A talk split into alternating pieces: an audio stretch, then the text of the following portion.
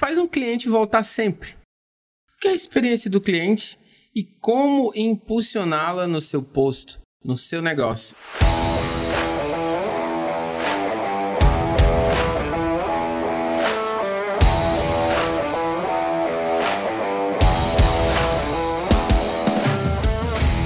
Seja bem-vindo ao SPCast, uma iniciativa da SP Combustíveis que vai ajudar você com informações e muitas dicas que vão ser uma mão na roda.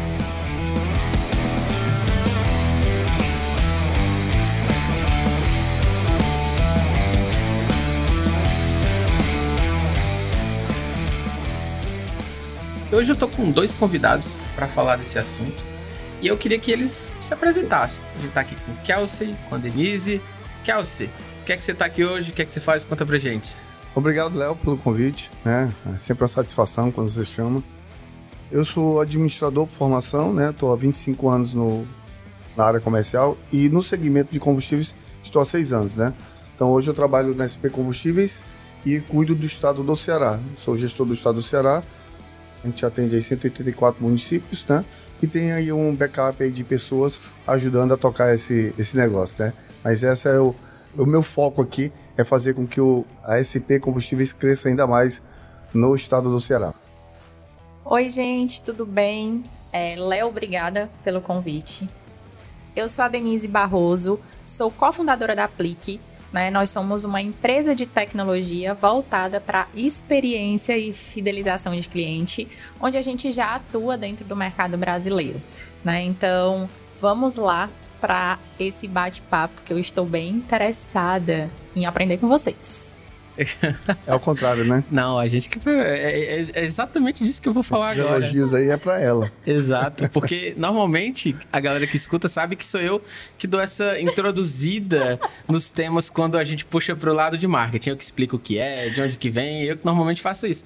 Mas não tem porquê eu fazer isso hoje. Então, Denise, explica pra gente o que é, que é a experiência do cliente, de onde é que vem, quando é que isso ficou tão importante a ponto de virar praticamente uma. Acho que a gente pode dizer que é uma disciplina do marketing, né? Se a gente for tentar encaixar na estrutura da administração tradicional, eu acho que a, a experiência do cliente ela está muito relacionada ao que seria o marketing e uma série de ações, como a gente vai discutir mais na frente, né? Mas explica pra gente o que é, de onde que veio, fala um pouquinho pra gente sobre isso. Bora lá. Na verdade, a experiência do cliente ela começou a tomar uma dimensão maior nos últimos 4 ou 5 anos. Mas isso não quer dizer que isso não existia. O que, que passou? Qual foi a virada? A virada foi que antes os proprietários dos negócios de produtos e de serviços eles trabalhavam olhando para o que eles entregavam para o mercado e eles empurravam o serviço. Com o passar do tempo, que a gente começou a entender muito e essa questão de dados começou a ficar muito rápida, né, essa transmissão de dados, entrou um modelo de negócio chamado de recorrência. E quando esse modelo de negócio trouxe a recorrência, também trouxe a o custo muito caro para trazer o cliente para dentro e esse cliente não consumir aquilo da forma com que a gente gostaria e ele sair antes de pagar o custo que eu tive para trazer ele para dentro. E aí foi onde teve a virada de chave de percepção de que como eu preciso acompanhar o meu cliente de uma forma que eu consiga enxergar o valor para ele, para que ele continue usando os meus produtos, os meus serviços e me indicando para outras pessoas. Então, essa virada de chave fez com que as empresas percebessem que quem dita o mercado agora não é mais né, as empresas que criam produtos e vão empurrar ali no mercado. E sim os clientes que vão dizer: eu estou precisando desses produtos e para que eu consuma esses produtos de vocês, eu preciso ter essas experiências que a gente fala, que são pontos de contatos a favor de mim. Então, eu não quero mais demorar em filas, eu não quero mais comprar um produto ou um serviço que, na verdade, em vez de me ajudar, ele não vai trazer aquele valor percebido e sim foi uma empurrada do vendedor. Então, o cliente e o mercado começaram a perceber de que isso foi uma transformação. Então, como hoje a gente tem dados mais rápidos, né, de consumo, a gente consegue perceber a forma de consumo dos clientes, então isso virou uma nova modalidade. Eu preciso entregar boas experiências para que esse cliente retorne sempre a me comprar os meus produtos e os meus serviços. Então, sempre teve, porém a virada de chave é agora aqui. Eu vou ofertar produtos e serviços que os meus clientes se sintam à vontade para consumi-los. Acho que é bacana esse, esse comentário da Denise, porque é bem a cara do que é um, um posto de combustível, né? E note que depois de duas temporadas gravando, eu aprendi a falar posto de combustível e não posto de gasolina. é um exercício constante, porque, pô, é, Léo, é, é combustível, é combustível, é, mas a, a, na nossa boca só sai gasolina, né? Mas não posso esquecer do diesel e, e do etanol. É bacana isso que você falou da questão do recorrente, porque às vezes a gente está comprando coisas no nosso dia a dia, a gente como cliente não está muito pensando nisso, né? Mas para cada um real que eu gasto numa empresa, certo. essa empresa investiu alguma coisa para eu estar tá indo lá comprar esse um real. Então, quando a gente fala, por exemplo, dos serviços de streaming, né? Às vezes a gente ganha, sei lá, três meses da, três, os três primeiros meses grátis. Isso é um investimento que a empresa fez. A empresa gastou três meses para que eu assine o produto dela. Isso gerou um custo. Então, a matemática que tem que ser feita é: eu preciso ficar lá dentro tempo suficiente para eu pagar esse custo, para que eu dê lucro. Se eu ganho três meses, fico só um quarto mês, provavelmente eu dei um prejuízo aí pro meu serviço de streaming que eu estava assinando. E encaixa completamente com a questão que a gente está falando aqui de posto de gasolina, que é uma parada que a gente usa uma, duas, três vezes por semana, dependendo da nossa rotina, e a gente está sempre voltando, né?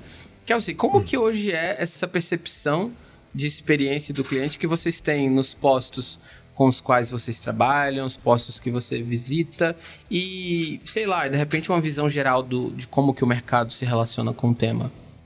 É, com relação à experiência do cliente para o segmento do combustível, a gente usa dois indicadores que é básico, eu acho que a Denise também deve ter aí nas, nas palestras dela, né?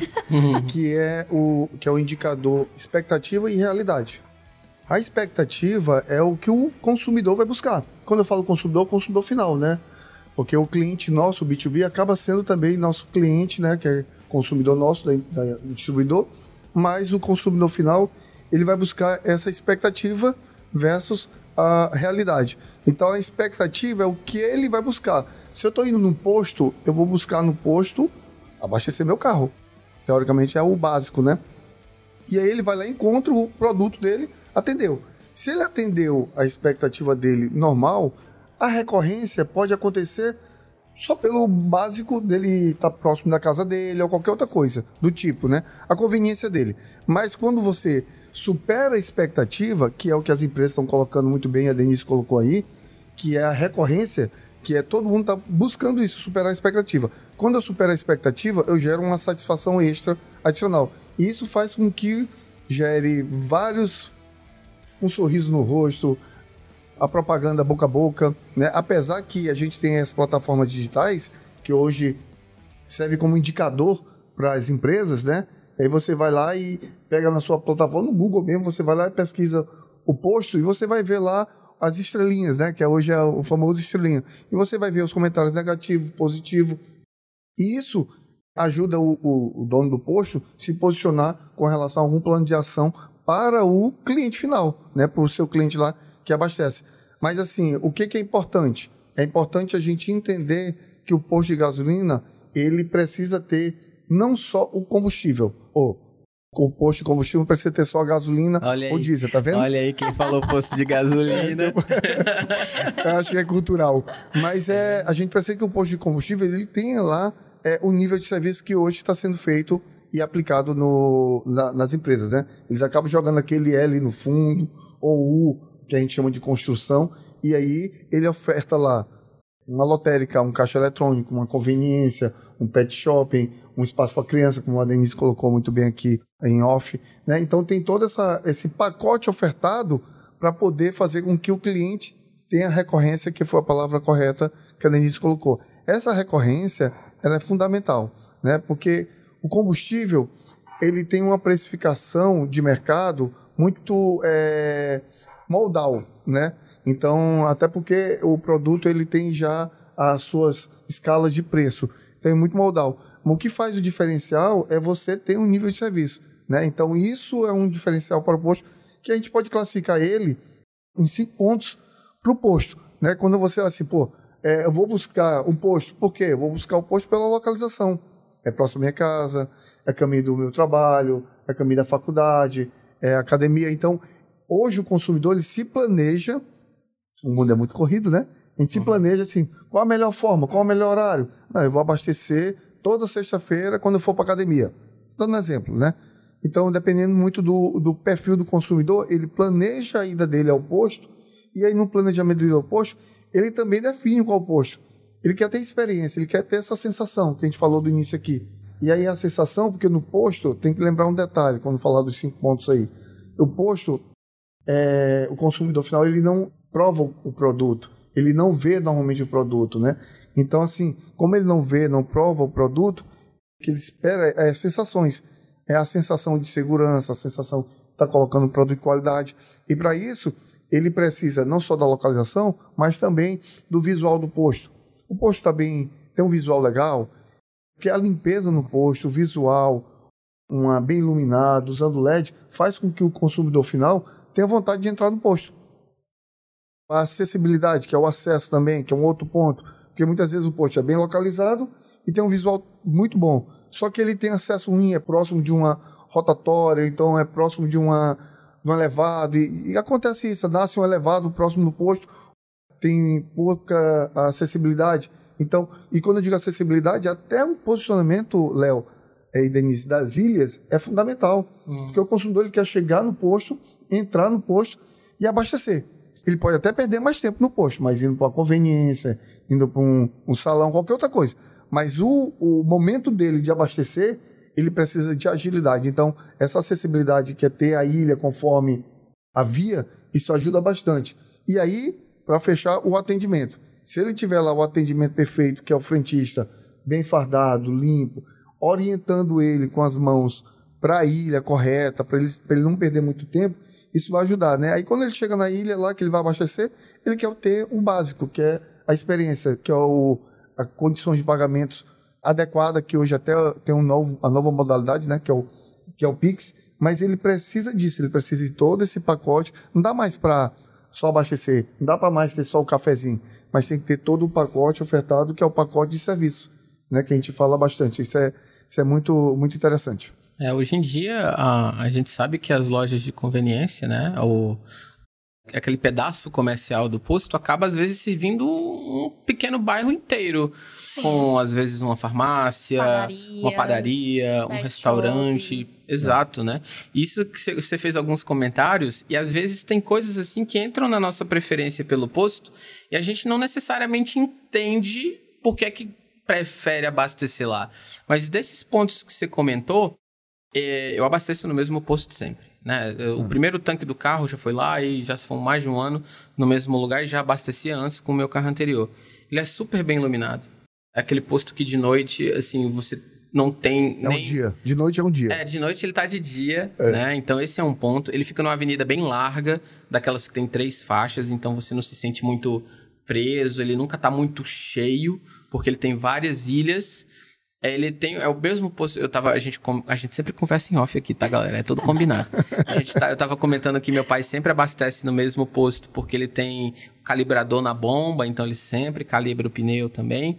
Mas tem um ponto que eu, que eu, que eu sempre reparo nele. As ilhas, elas não são apertadas entre si, mas no espaço que vem depois da ilha, no sentido do estacionamento, às vezes é apertado. Então, quando você vai sair da bomba pelo estacionamento, um motorista mais inexperiente pode ficar um pouquinho mais Sim. apreensivo, sabe? É aquela coisinha ali, tem um palmo ali para você passar entre um, um, lado e outro, às vezes. Então é algo que eu já me peguei reparando, sabe? Eu falo, hum, às vezes eu vejo pessoas em carros maiores, né? Esses SUV maiores, eu fico pensando, eita, vai estar tá tirando um fino.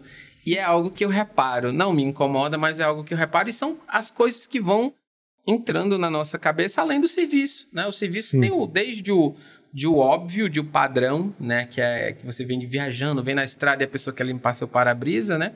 Até outros, vários outros serviços que vão surgindo com o tempo, como, poxa, tem uma loja de moto no posto que eu abasteço, literalmente, uma loja de moto, né? Então lá é, o showroom é todo voltado pra gente, né?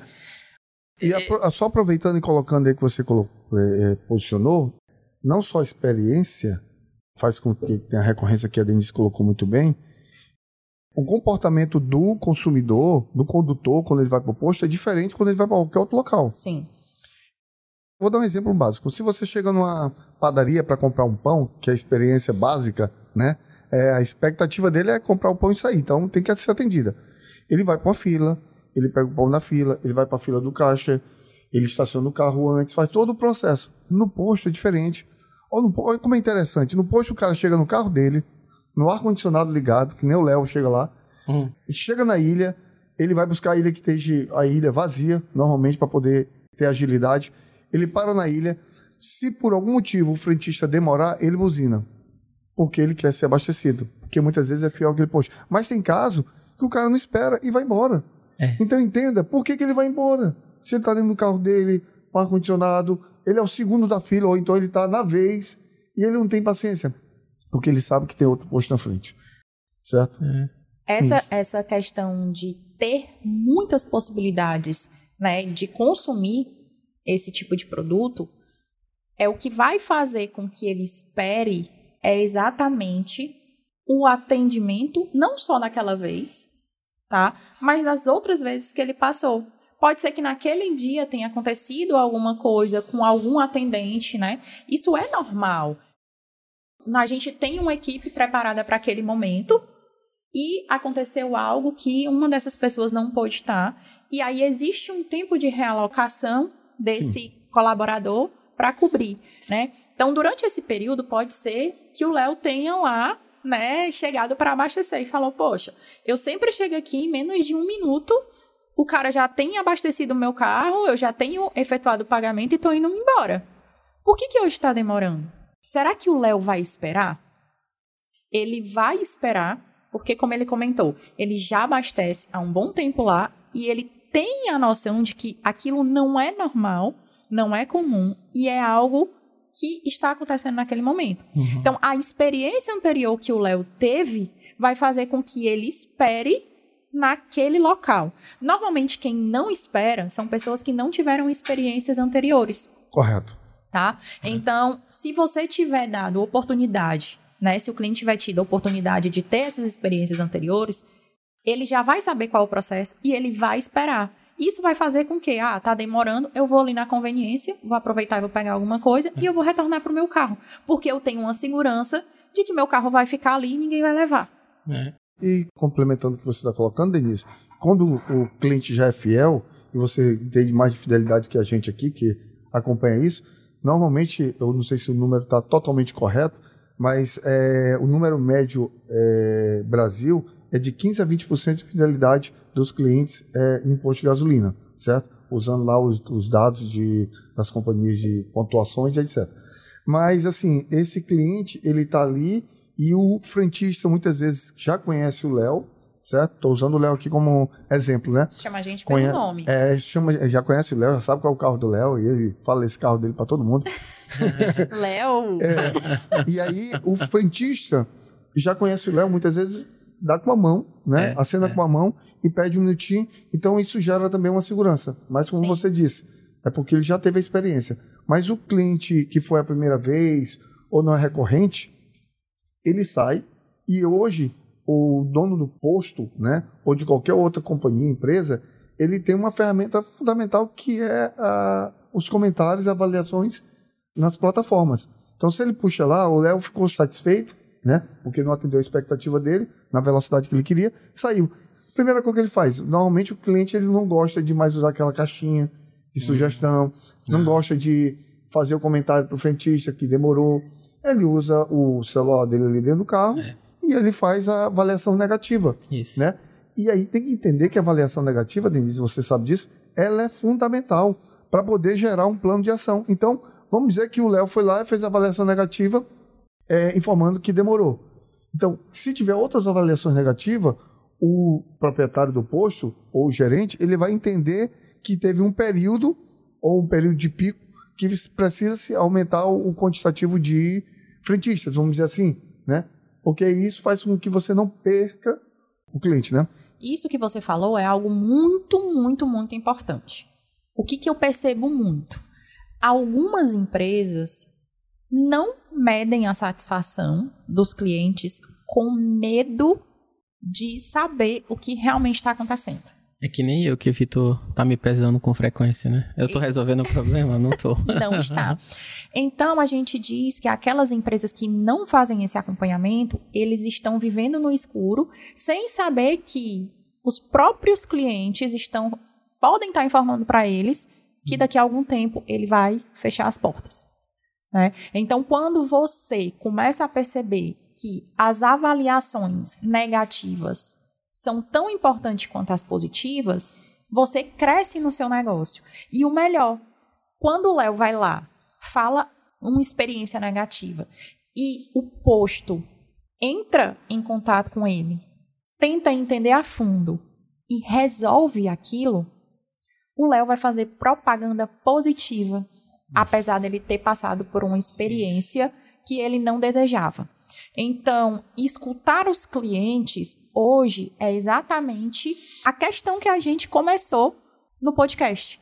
É eu entender a necessidade para que eu possa melhorar o meu produto e o meu serviço para me manter dentro do meu mercado.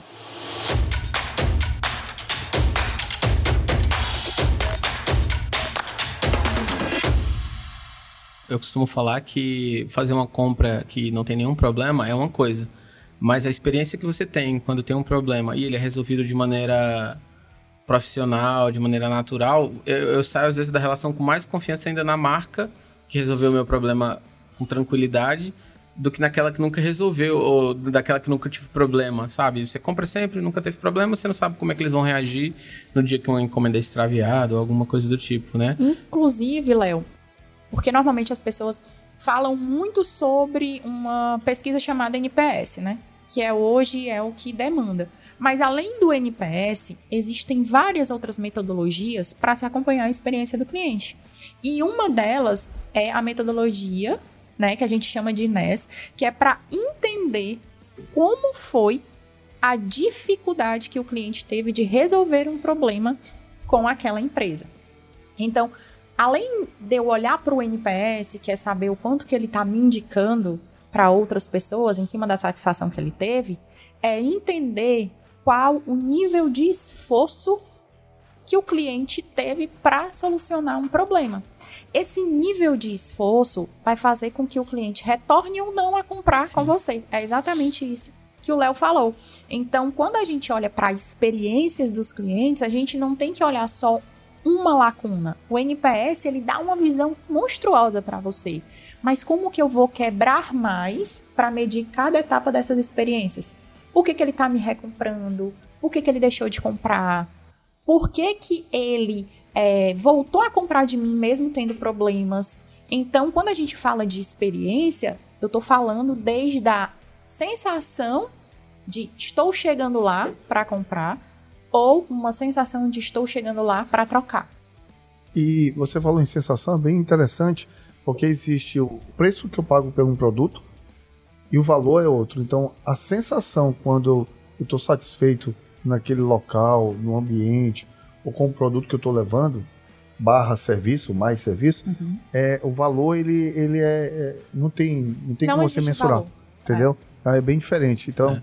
eu pagar um preço por um produto X num local e no outro local ele ser o dobro e eu continuar lá nesse local, é porque neste ambiente ele me traz satisfação, me traz sensações que faz com que eu me sinta seguro, né? Isso é muito importante, como você disse, consumidor.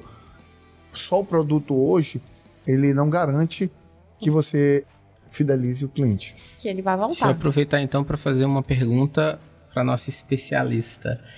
Denise, três coisas que um colega dono de posto que ainda não trabalha focado em entender a experiência do cliente, três coisas que ele pode começar a fazer hoje para entender como está o cenário atual e começar a agir para corrigir esses eventuais pontos onde ele identificar que a experiência não está tão legal assim. Tempo de atendimento é primordial, porque como o colega disse, as pessoas estão no posto, às vezes, de passagem de passagem muito rápida, né? Então, tempo de atendimento, tá? A questão da satisfação real ali, né? Como que eu vou medir essas experiências, essas satisfações? E o terceiro ponto é ter meios de pagamento possíveis para o cliente. Então, se eu tenho né, um tempo de atendimento rápido, se eu estou identificando as satisfações do meu cliente e eu dou várias possibilidades dele pagar, com certeza eu vou ser um dos postos a ser escolhidos aí no fluxo de passagem desses clientes. Eu acredito que vai ser todos SP, viu? Até porque a gente já colocou no podcast anterior, a SP se preparou, né? Sim. É, se preparou para esse cenário atual e graças a Deus que a gente está saindo pelo cenário pandêmico. Mas a gente tem hoje um, um posto mais clean, né? mais leve, a imagem nossa ela foi reformulada, então ela está com uma imagem é, mais atrativa, mais gostosa. A equipe de, de frentista sendo capacitado, treinado, já fizemos isso. Tem a SP Super, que é a nossa gasolina aditivada, que o, o André Duque já, que é o nosso, nosso cara da qualidade, já colocou em outro momento. Então, a gente também tem a loja de conveniência Special, certo? Então, todo esse pacote ofertado, fora a consultoria do nosso gerente de mercado, acompanhando, para poder a gente fazer com que o nosso parceiro, cliente, tenha a melhor oportunidade para ele repassar isso também para o, o consumidor final. Né? É muito importante, porque posto não sobrevive sem o cliente final, certo? Então, e para isso ele precisa ter todo esse pacote para ofertar. Por preço, ele não vai é, sustentar um posto nesse cenário. E olha a cadência, viu, Léo? Por mais que a SP tenha revendedores e esses revendedores eles repassem para o cliente final, se os clientes finais não tiverem satisfeitos, aquele posto não vai ter cliente. Isso quer dizer que eles possivelmente vão fechar aquele representante e a SP vai começar a se alertar e entender por que, que esses representantes estão Sim. deixando de comprar. Na verdade, eles estão deixando de comprar porque os clientes finais não estão satisfeitos não com o produto, mas sim com a percepção de experiência dentro daquele local.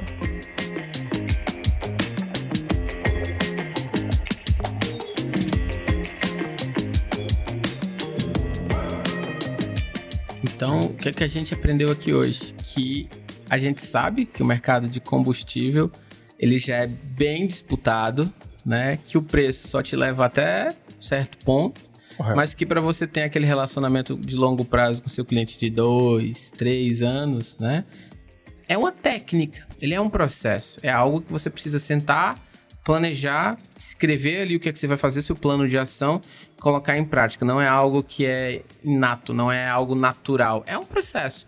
Você ser educado, rece receber bem o seu cliente é algo que está ali, às vezes, muito na natureza da pessoa. Mas medir, avaliar, corrigir, traçar um plano de ação é uma técnica. Então é algo que a gente precisa, sim, sentar, estudar, ler um pouco e se planejar, né?